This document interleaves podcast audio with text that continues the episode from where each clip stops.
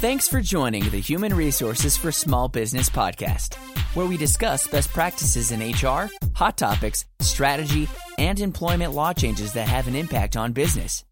Follow us on our website at www.xeniumhr.com to get access to our articles, alerts, and to listen to other podcast episodes.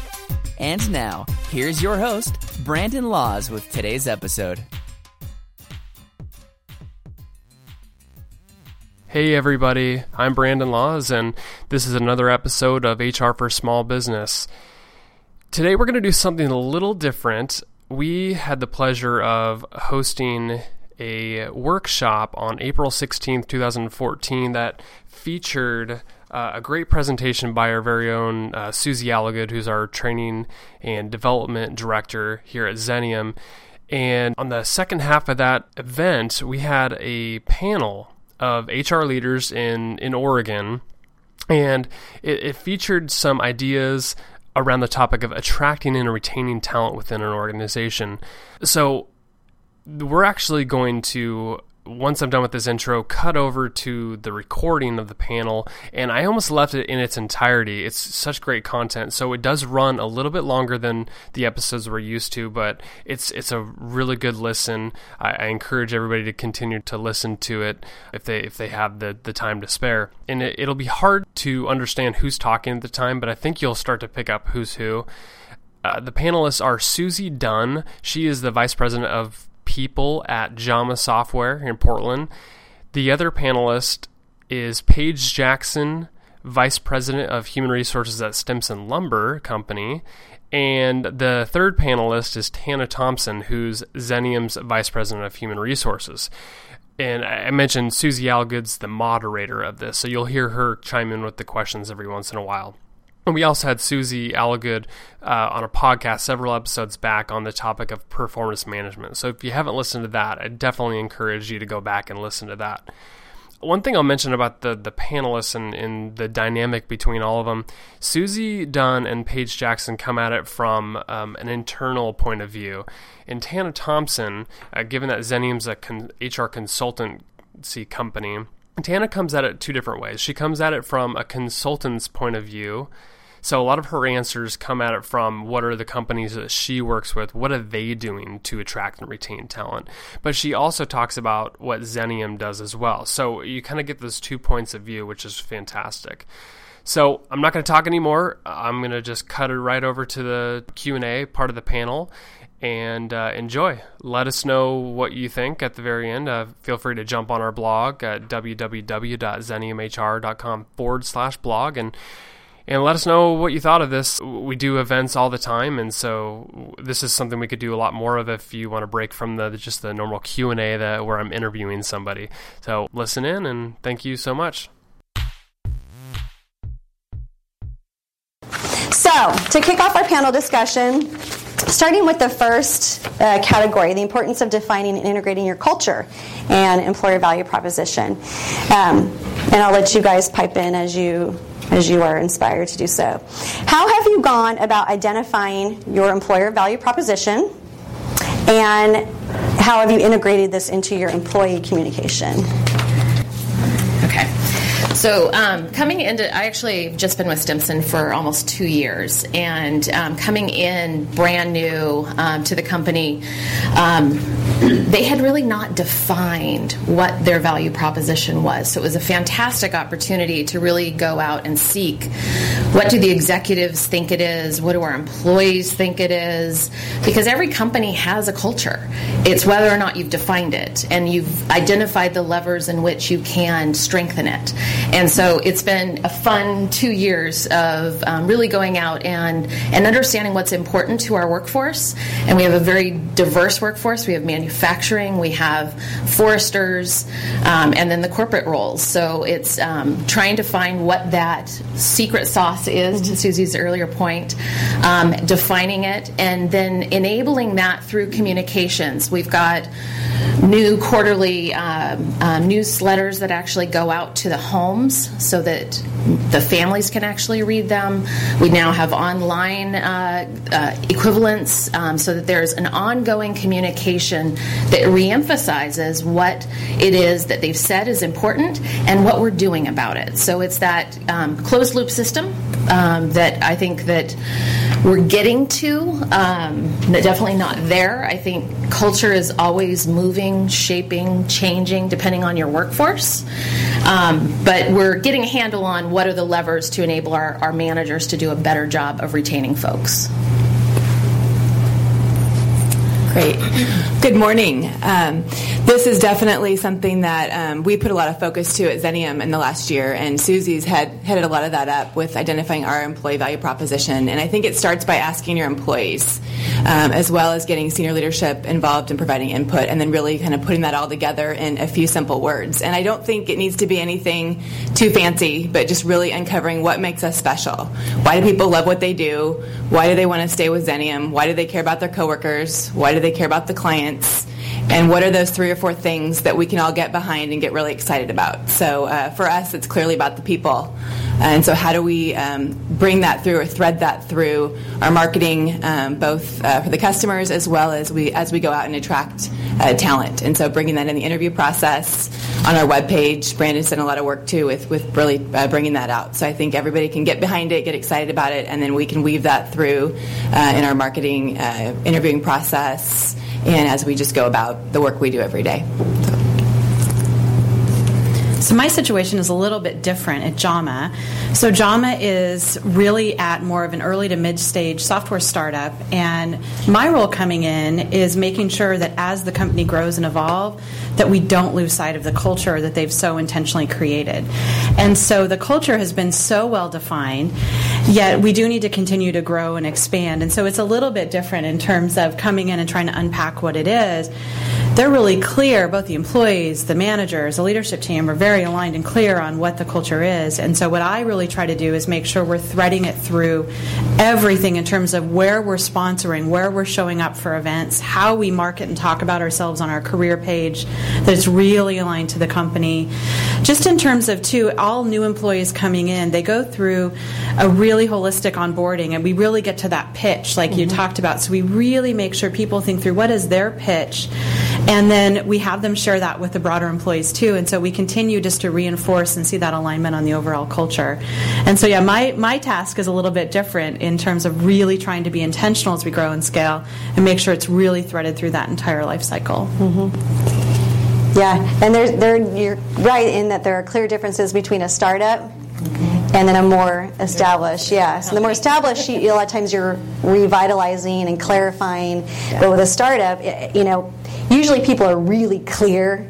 Yeah. You know that the excitement, and you know, as Brittany, you don't have a huge, massive workforce, so you can really hone in on it. So different challenges for different businesses. Great.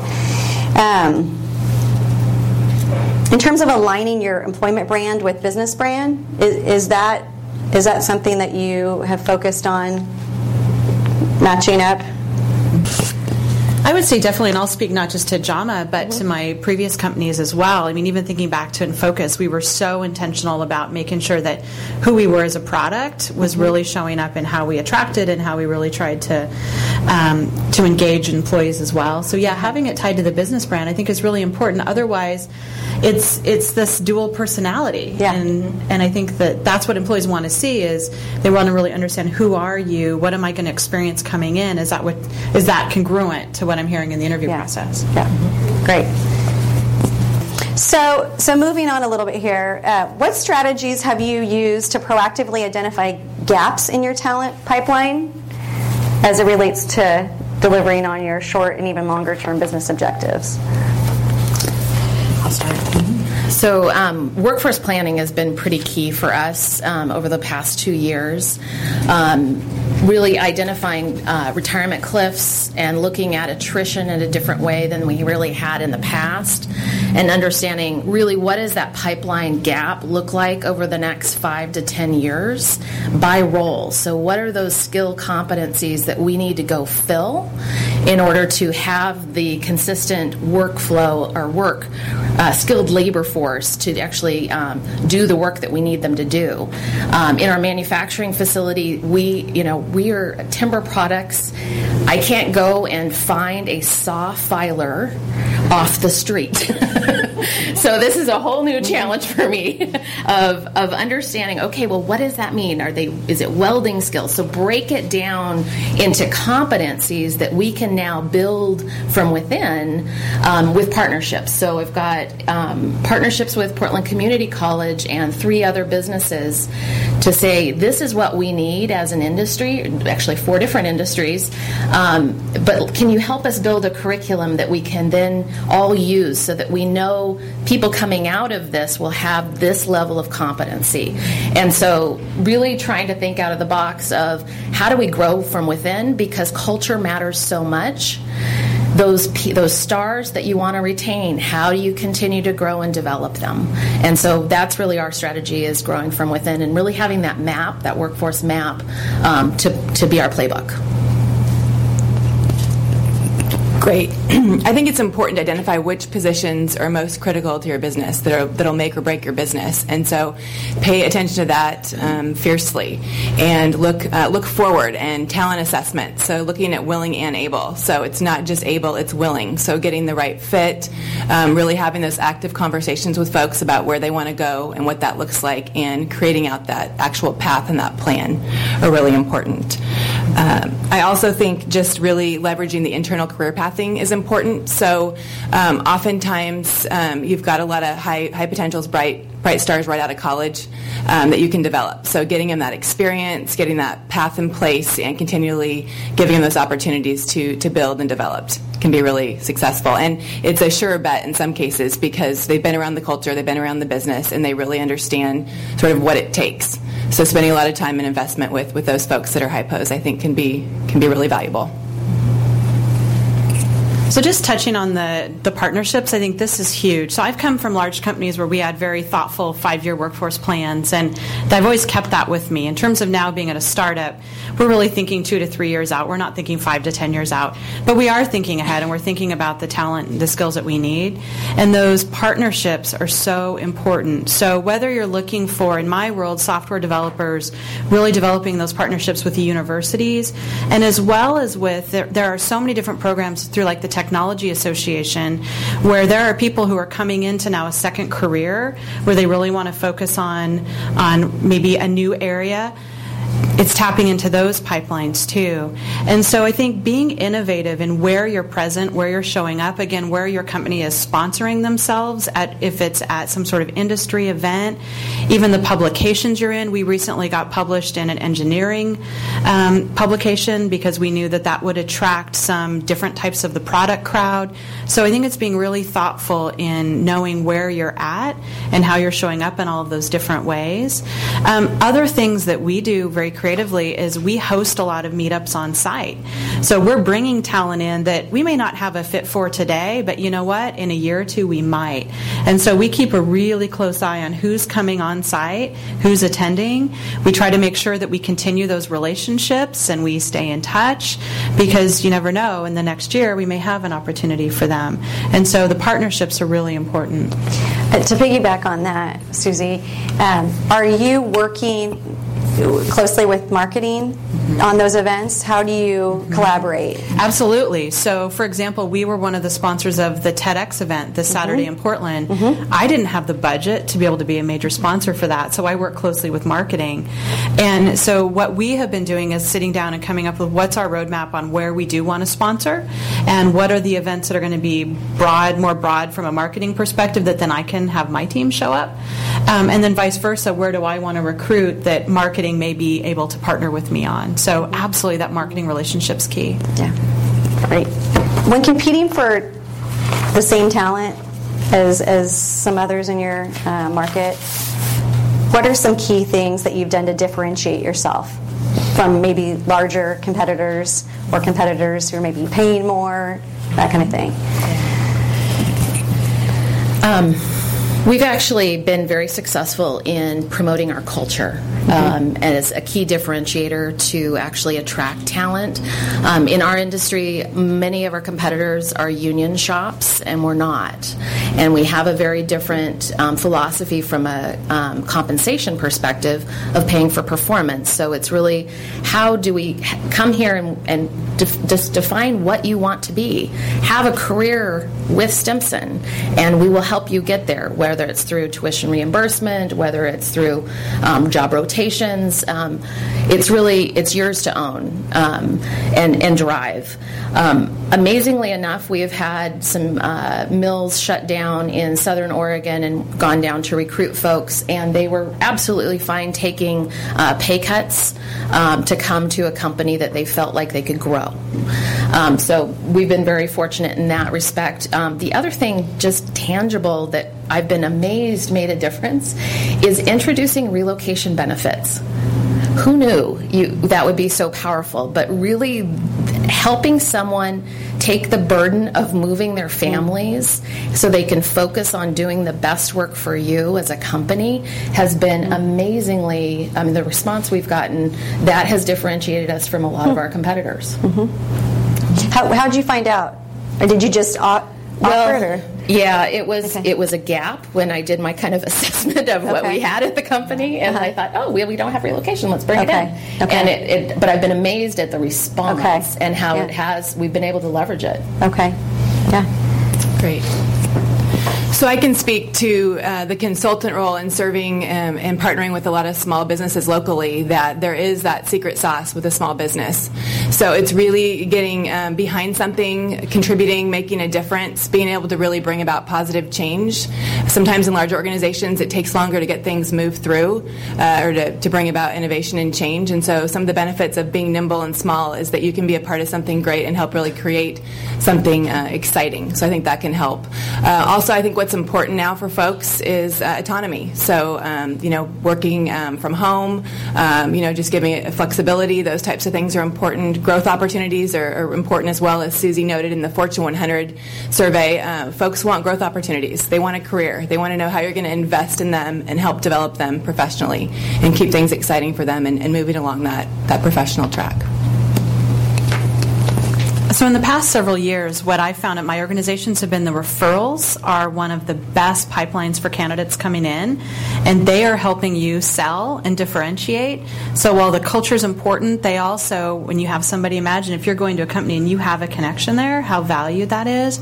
So, we we have even at JAMA, we've this past quarter alone, 70% of the new hires we've had came from referrals, and we don't pay a big bonus. At Jive, I had a big bonus program because uh, we had a lot of that in the Bay Area, you're competing with big bonuses from Google and LinkedIn, et cetera.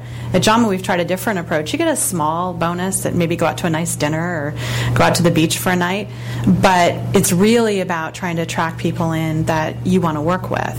And so that's one aspect is a referral. And then the other piece that I think is key is get to know your candidate. The reality is they might have multiple offers, and that's okay. Don't feel threatened by that but get to know the candidate, what's important to them. So relocation is something that's key. So if, if you're doing a national search and the candidate's looking to move to Portland, they probably want to come to Portland, but what are some different elements around that relocation that might be special? For example, we just hired someone from Colorado who's moving here with a family, and one of the concerns was how am I going to entertain my kids over the summer that are moving here? And so we found out what the kids are interested in, and one of them likes to play soccer. So we got a gift card to one of the soccer camps, and one of the other ones likes the zoo. So we got them a family membership to the zoo. And so those little differences showing that we really invest in you as a whole person, that rose us to the top. And it was minimal cost. That was probably, what, $200 on our end for those two gifts. But it showed that family that we're really invested in them and want them to be successful. Mm-hmm. And I think, especially for some of your key positions, like, I mean, engineers seem to be in such high demand and, and hard to find. Mm-hmm. Um, I think you, you have to be aggressive and one other piece to that that I found really successful both at JAMA and at Jive is we would be transparent on the career path. We would show them the career path document as they were in the interview saying, look, here are all the places that you could grow. Here's what we look for. Here's what we expect. So even though it's primarily an internal document, show that to your candidates so they see how you make that investment in your career paths. Great. So, in terms of um, identifying, assessing, and developing people from rising stars to top performers, what practices have been effective in identifying those rising stars and then growing talent? We talked about career pathing, but maybe a little bit more specific um, in terms of how you identify and then develop a plan and, and then different types of activities associated with that plan. Yeah. Um, our annual performance review process um, that we go through, we actually do all of the reviews at the same time of year, so more of a focal based um, performance review. Um, we actually introduced a nine box, which you would traditionally use for more of a hypo or succession plan, to really help our managers peel apart where there was differentiation between the output or technical competence versus behaviors. And so, how do you actually reward people for the behaviors and leadership that they show every day, regardless of role? And as a company, if that is one of our goals and our values, then how do we reward it from a merit perspective as well? It has to be equal with the technical competencies or maybe even slightly ahead of it. And so it was a great opportunity, great tool to use to just help managers peel that apart and really have a good solid review meeting with them with the employee on where they needed to grow and develop we use it a little bit from a hypo perspective, especially with those behavioral leaders, to say, what are you interested in? So kick up the career discussions between the managers and the employees to say, where do you want to be? Let you know, I think I know where you want to be, but maybe I don't. So check in and actually get a good read on where, where it is they want to go now and help them find the path. Great. I can think of a management consultant client that I've worked with, and their talent is clearly in, in, their people, and they need to grow their people and keep their people. And they've really paid a lot of attention this last year in developing quarterly meetings with the senior execs to say, hey, are we on the same page with talent? Because somebody else may be seeing something different out of the client than another manager who has limited experience. So let's let's get clear on what we're looking for and and who that is and how are we going to develop those folks. And they've also invested in um, a VP or a director of development who's really putting together formal structures. And so, what does it mean to go to this next level and then that next level? And what are the competencies? So, behaviorally and technically, what are we looking for? And how are we going to develop those folks, both from an on the job social piece to actually, um, you know, gaining a new a training or a new skill or whatnot. So, really getting purposeful about that development plan and having proactive conversations about what are we doing to develop that talent. So the calibration, I'm a really big fan of that and have been doing it for many years. And if you're not doing it, I highly recommend it because especially having that seat at the table with the management teams, helping them even think through what are the top performers doing, what's differentiating them. Sometimes the managers they they have an idea for what it looks like, but they're not all aligned on it. And so that's where I think just sitting down after the reviews are over, and if you if you use ratings, it's a great chance to be able to really understand. Okay, when you look at those outliers on the rating ratings, who is an outlier on both sides. Now, I'm currently not using a rating system, and I'm seeing a lot of value in that too. By taking the ratings off the table, we're really able to focus on what are those goals, those accomplishments, those results, and have found that it's actually been pretty liberating. It's made the process more meaningful, and and it's taken a lot of the anxiety out of the, the process for the managers and the employees. So I know that's scary to some, but uh, I'm really excited about kind of the path that that's heading because I think it actually um, it allows you to look at it from a clearer point of view. Yeah, can I ask a question? Because I'm afraid I'm going to forget. Mm-hmm. Uh, so, when you do that, then how do you uh, base your merit increases or incentives mm-hmm. if you're focused on basing them on performance. So really tied more towards the goals, and so okay. we do ex- intensive goal planning, and so it's the achievement of those goals and people that over exceed, whether it's based on a specific metric, say if you're in sales and you hit your sales target, sure. but it's also we are being really clear on what are those other behavioral expectations. So even with our career paths, we have a technical career path in terms of here's what you need technically for the role, but here are the soft skills that we expect and how we expect mm-hmm. those to grow commensurately commensurate with your experience. Mm. Okay, great. How have you, or what have you done, or how have you been able to get, and you mentioned this with the calibration, but uh, any other ways that you've been able to get leadership, the supervisors and managers specifically, engaged in developing the people that they manage? Maybe engaged and even skilled yeah. to be effective in those areas. Yeah, it's, you know, um, it helps. Our CEO's been very um, uh, consistent for the last five years on the vision that he has for the company, and it is a people centered vision that really is more about self directed work teams. And with that comes a very uh, distinct shift in management practices. Um, so we have been um, doing a lot of work of skill building with our managers, and quite frankly, um, they're excited because it's something new, and they feel like they've been they themselves have been empowered to do it differently and and not do it the same way that they eh, received it um, they kind of grew up in this industry. Um, we've also introduced HR um, business partners um, at a level that's probably we have a very generous CEO that says, you know, do what you need to do. So I have 775 employees, and I have three dedicated HR business partners um, that are aligned to businesses so that they can spend time every week with those that leadership team and really reflect on okay, employee relations issues what's the message to the organization? How are we doing it? So it's taking it will take us more time but it's we've found that our, our managers are, are better at absorbing the information or the adjustments to how they're showing up every day if it's a face-to-face meeting. Um, so that that's what we're doing Great. I think it's important to get senior level buy-in first on the importance of, of, leadership and developing people. So I think if that there's that alignment, I think that's a good start. And then I also think having accountabilities for those leaders around the development of the people, the retention of their talent, and making that an expectation for their role. I think HR can also partner and help show the way too. So it's our job as a business partner um, with the various business units to help kind of say model it. And maybe they haven't seen it done before because they were a you know hypo, they got promoted, and we need to get them set them up for success and develop that leadership track with the soft skills as well as the technical skills to give them what they need to be successful. So I think it's important to have HR help partner to support them in their growth and, and kind of show them why it's important and putting those metrics in place too to see the, the value and the return of investing in leadership. So this can be like the elephant in the room, right? Your your managers are obviously the most important connection to that employee's engagement, or one of the most important. Mm-hmm. And so, what I found, and working in companies that are either going through tremendous growth, and you know, when you're in the upswing, it's very exciting. People are engaged, it's excited. But what about that long-term sustainment? And in my opinion, it is opinion. If you're not investing in developing your managers, they're not going to invest in the employees. So really make sure that you're investing in the managers, and doing that a lot of times is just through even. I do even just monthly management meetings, making sure they're really aligned to what the company's strategy is. We're making them feel like they're empowered with information, and then you use that to throw out some really good training nuggets.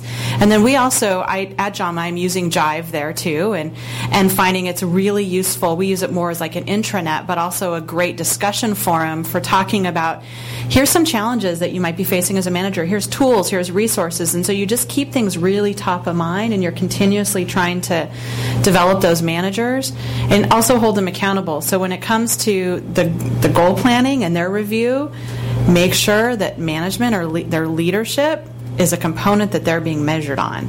If you're not, then they're probably not going to dedicate a lot of time. If all of their goals are tied towards an accomplishment or a result, I guarantee that's where they're going to spend their time.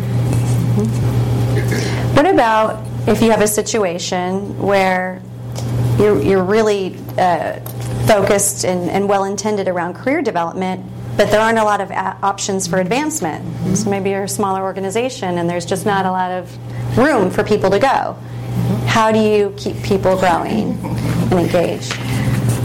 You know, um, I've been very impressed with our manufacturing managers and in, in, their intuitiveness of, of how to grow and develop. Um, because we're a non-union shop, we can do a lot of cross training um, there, and so from day one, we find out where the interests lie with employees, and really start starting them off cross training. So they may have been hired to be a machine operator, but we're going to cross train them in um, forklifts.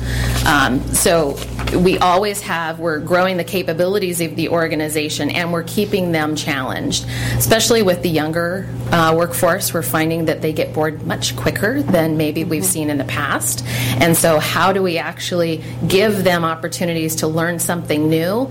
And if there's a business need, how do we make it a blended role? So, get creative. Don't just stay within your job families. We've been blending roles and, and increasing pay where it makes sense to, to identify the work that they're actually doing on a day to day basis. Um, you know, you leverage tuition reimbursement if you've got it. Um, but how do you continually move them forward and, and so that they are grow, growing and, and being challenged every day? Um, that's that's basically what we've been doing. And just to piggyback back on that, I agree. Uh, just having conversations with employees about where their interests are and where there is flexibility. So whether it's a task force or a special project or an area they want to research or maybe taking on two direct reports or whatever it might be, just getting creative as far as what their interests and passions are and where you can can stretch and you can give them those opportunities, right? So I think um, being creative, partnering with other departments, really getting understanding of where they want to go and, and creating those opportunities for those people. And this is a problem that I'm currently facing now because we are a small company and we have a lot of young talent coming in that want, literally young, fresh out of college, that wants to grow very quickly. And, and it always, it, I find it fascinating that they may be with the company three to six months and think, I'm ready for the next step. And uh, just that reminder of you really need to be in a role for a good year to really understand all the facets of the role in the business, and right. Um, so that's a reality. I really think, though, where it comes down to is getting to know your employees and understanding what's important to them, and then providing them with the autonomy that we can for them to learn. So, whether it is they're interested in growing and developing themselves personally, try to make that investment. And again, you may not have a big training budget, but there are really creative things you can do. The other thing is, um, you also conversely may have people that don't want to feel the pressure of that I want to change. There are some people that are going to be very, very happy moving into a role and staying there for several years. So I always recommend we've got to balance the the need for growth with also the individual and what's most important to them. And so I do also think that there are some important conversations around not yet with people that we may not have a position you're interested in today if they want to grow, but that doesn't mean it's never going to exist. And so it's always a fine line. It's the no versus not yet. It's the getting to know the individual. It's having that continuous learning opportunities. I think it's kind of all of the, the Yeah. above. Great. So, shifting gears a little bit to recognition and reward programs, um, what tools or systems have you implemented or even currently using to understand what motivates and engages your people?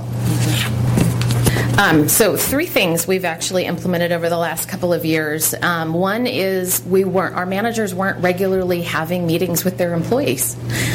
Okay, let's start there. Um,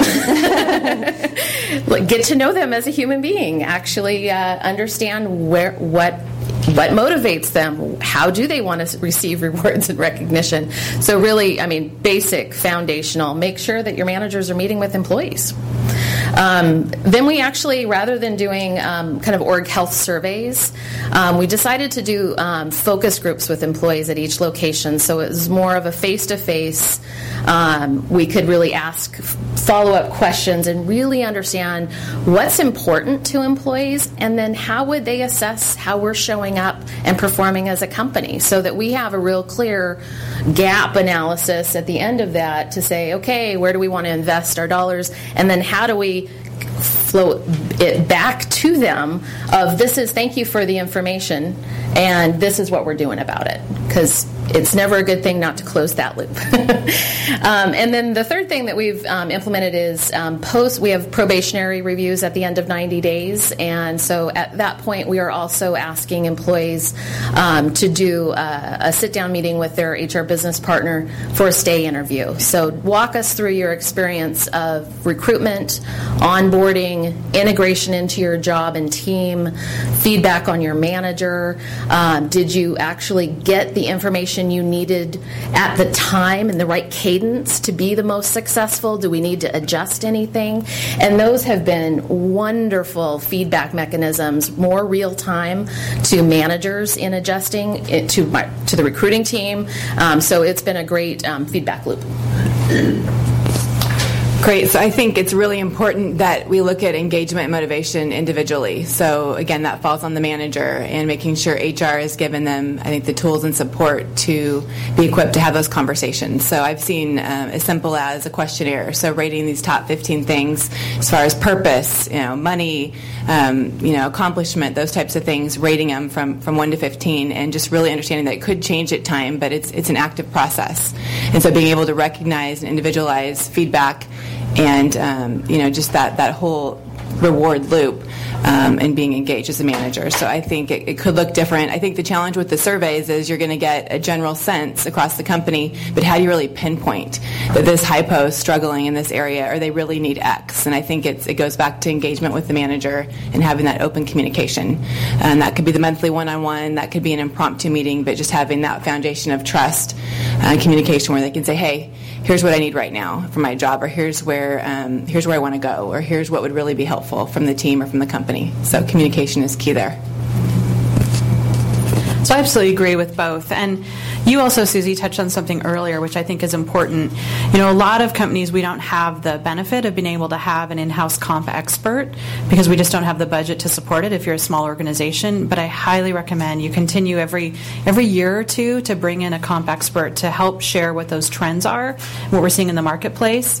One of the things that we encountered about two years ago, I'm looking at the Webtrends group, well, Salesforce came to town, and all of a sudden the salaries for our support team went up by about 10K.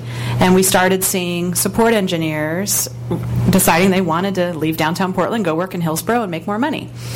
So we were caught off guard by that. And all of a sudden, we were put in a position at our local companies to decide: Are we going to try to match this compensation, or you know, what are we going to do to get in front of it? And so, as we continue to see more investment here in Portland, it, it's wonderful to see Portland as this vibrant hub in technology and healthcare and services. But we are going to also continue to see a lot of changes in the the competition landscape. So, encourage you to continue to leverage those expert resources when you can. The other thing is just it is to reinforce that get to know your employees, what's important to them. One of the things you do have is a variety of tools within any company. You have their, their salary. You could look at discretionary bonuses. Think think of things again like that incorporate the family. Some of the best um, opportunities we've had to really drive engagement is if somebody delivers really well on a project, give them a weekend getaway for them for their family.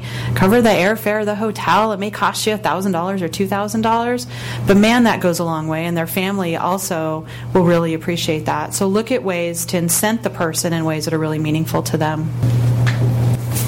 What role does wellness play in terms of your uh, value proposition and then just benefit programs? So I have to say, I've been at Jama since the fall, and it was fascinating coming into a company that wellness was just embedded in. Previous organizations I've been at, we've been asked to or recommended we need to embed wellness in. So it's been a really interesting experiment just to see uh, a workforce that just in their DNA are avid bikers, hikers, skiers, etc. And so one of the things I've been really trying to do is not come in and have this be like an, any sort of HR program, but really just make sure we're empowering and we're advocating and you know we're fostering and, and continuing um, people to know that wellness is so important. And so looking at things that are important to them, like we host on-site yoga. We brought in, there were several people interested in juicing, so we called Greenleaf Juicing and said, hey, would you come and do a workshop? I bet you'll get a lot of customers out of it. But it's been really interesting to see it as part of the DNA. And then going back to thinking of previous organizations where we tried to implement it and did, it does go a long way, but I think a lot of times is really figure out what does mean matters most to your employees um, and don't make it just a solid program. Really look at is that invested in, in each person individually mm-hmm. and kind of leverage it from there there. Yeah, so it's almost like shifting the the mindset of wellness as a benefit related program to more of a culture, yeah. being part of your culture, yeah. right? Yeah. Okay. Anybody else have anything? Yeah, I think wellness too can be this notion of work life integration. So, not so much work life balance, but supporting folks into what they need to do personally, um, which could be through the day to give that flexibility. So, uh, a lot of people have uh, competing things going on with children, with elder care, uh, with other things, and that giving that flexibility to take care of that and then know that they'll get the work done and giving them that autonomy can be, I think, really, really valuable for employees.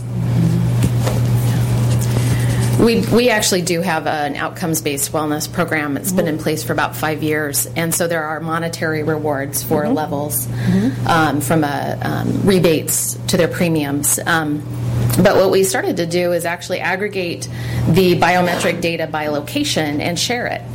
And to say, hey guys, this is kind of as a site ha- where you have opportunities to get better and let them choose what's the one thing you hmm. want to improve upon this year. And then give them a budget um, we've got 30 guys after their shift going snowshoeing in Priest River, Idaho, because they want to be together and they were that's fun for them. We have um, brought in nutritionists to the Clatskanie mill that actually brought in catered healthy food to say, here it is, this is what it looks like, because um, nutrition was on their goal. So it's really, um, you know, empowering the people so that it, it means something to them and they feel like they have ownership. That's awesome. Okay. How much does work environment influence your ability to re- attract and retain talent? I'll start. Okay. um, significantly, um, we're we're a sawmill, um, so you know the perception out there is that we are a dead or dying industry, and so there is a ton of there's just a ton to overcome to get that new fresh blood looking at this as you know, this is not the industry of your fathers. It's very technologically savvy. Um, we have optimizers. There are software engineers that work in the mills now. I mean, so it is it is advanced as an industry, but there is a perception out there that it is gritty, grimy, and a lot of hard work. And so we have to we have to overcome that. Mm-hmm. So. I think, as you all know, applicants are more savvy, and they want more from their work environment now. So they're going to take um, their time in doing their due diligence to make sure that they've got the right fit. And we spend a lot of time at work, and it's important. They're asking us questions too about work environment. So I think it's it's crucial in the ability to attract and retain talent. They want to know who they're going to be sitting beside.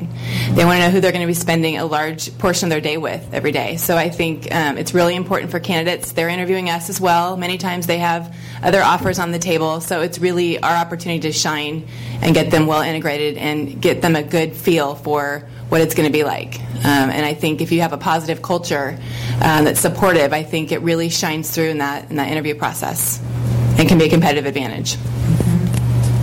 So this is on my mind a lot right now because we are moving into a new space in December. Mm-hmm. And so we're in the midst of the design and we've just gathered feedback from the employees. And so it's a software company, right? We offer all the perks. We have the food on site, the kegs of beer.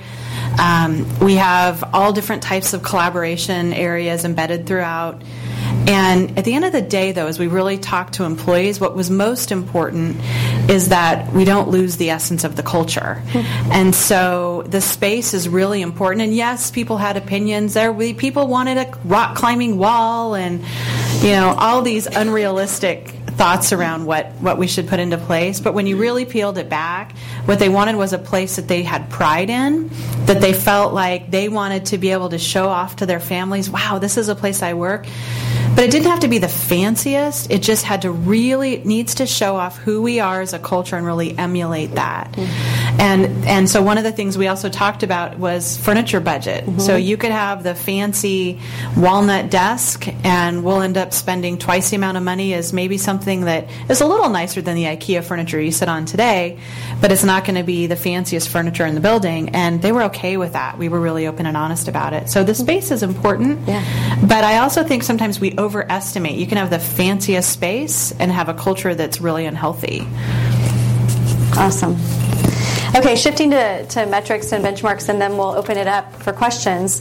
Um, what metrics have you used to evaluate the effectiveness of your recruitment and or retention practices? We've actually been looking um, pretty hard at our voluntary and involuntary first year turnover um, as an indicator of quality of hire. Um, so, kind of leaning away from a traditional recruitment metric. Um, and um, we've gone actually look at it on a monthly basis down to the role so that we know is it a trend in the job type, a location, you know, really getting down to an actionable uh, metric. Um, monitoring those termination reasons, is there any sort of trend that we can actually do something about? Um, and then the stay interviews have been uh, huge uh, wealth of knowledge um, to kind of feed back into the overall loop um, to say, okay, we, we can do a better job of recruitment and assessing the talent. So, really looking at the trends and, and the reasons why, kind of peeling back the onion to look at um, you know what worked well, what didn't. So maybe not some hard and fast metrics, but uh, was it internal career pathing? Um, was an external candidate? Did they have direct experience? Did they get the right training, the right support system? So I think as you look for patterns and trends, you can reshift your focus on retention. So maybe not a hard and fast um, calculation, so to speak, but looking over time, a one year period, two year period, what's worked well, what hasn't, and what can we do differently moving forward to uh, set people up for success and really uh, to keep those high posts on the team. So I'm a very big fan of metrics and also being able mm-hmm. to tell the story and the themes behind those metrics. So I look very closely from a recruiting perspective at what the time to hire is, and that's from the time we post the job to the time the offer is accepted. And I really use that as a key metric, and I look at that by department and by role, and really try to understand if we're seeing some trends that it takes longer than expected to hire.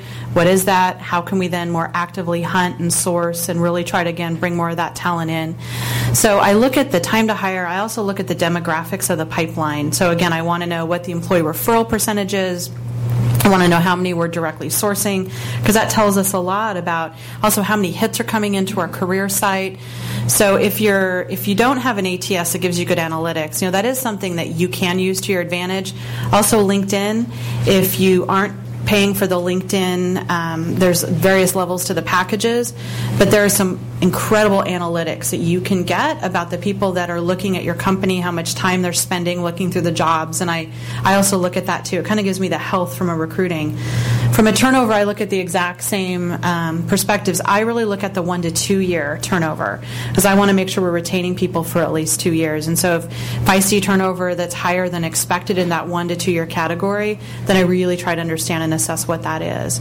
And so those are the, the key kind of on the front and the back end. And then throughout the marks, what we do is we look at just how can we measure engagement from surveys after we have all employee meetings, from the benefit surveys, et cetera. We use all of those to track engagement. But I have a dashboard. I even, like, here's a copy of my like one page, uh, two page dashboard that I show the board of directors, and they love it because it just shows them here's some of these quick metrics, but then I also am able to describe here's the themes behind it, and that really tells a pretty good story. Thank you so much. I mean, you guys have such great uh, experience and knowledge and are so articulate, and I'm really grateful to have the the connection and the partnership. And I think you guys were fabulous. So thank you. Thank you. For doing